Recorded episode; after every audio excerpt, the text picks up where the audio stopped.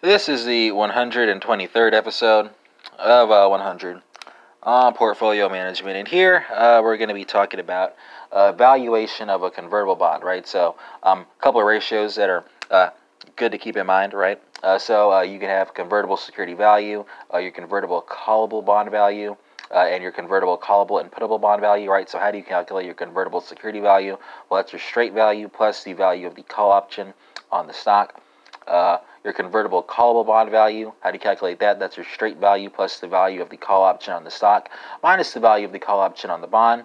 And your convertible callable and puttable bond value, how do you calculate that? Well, that's your straight value plus the value of the call option on the stock minus the value of the call option on the bond uh, plus the value of the put option on the bond, right?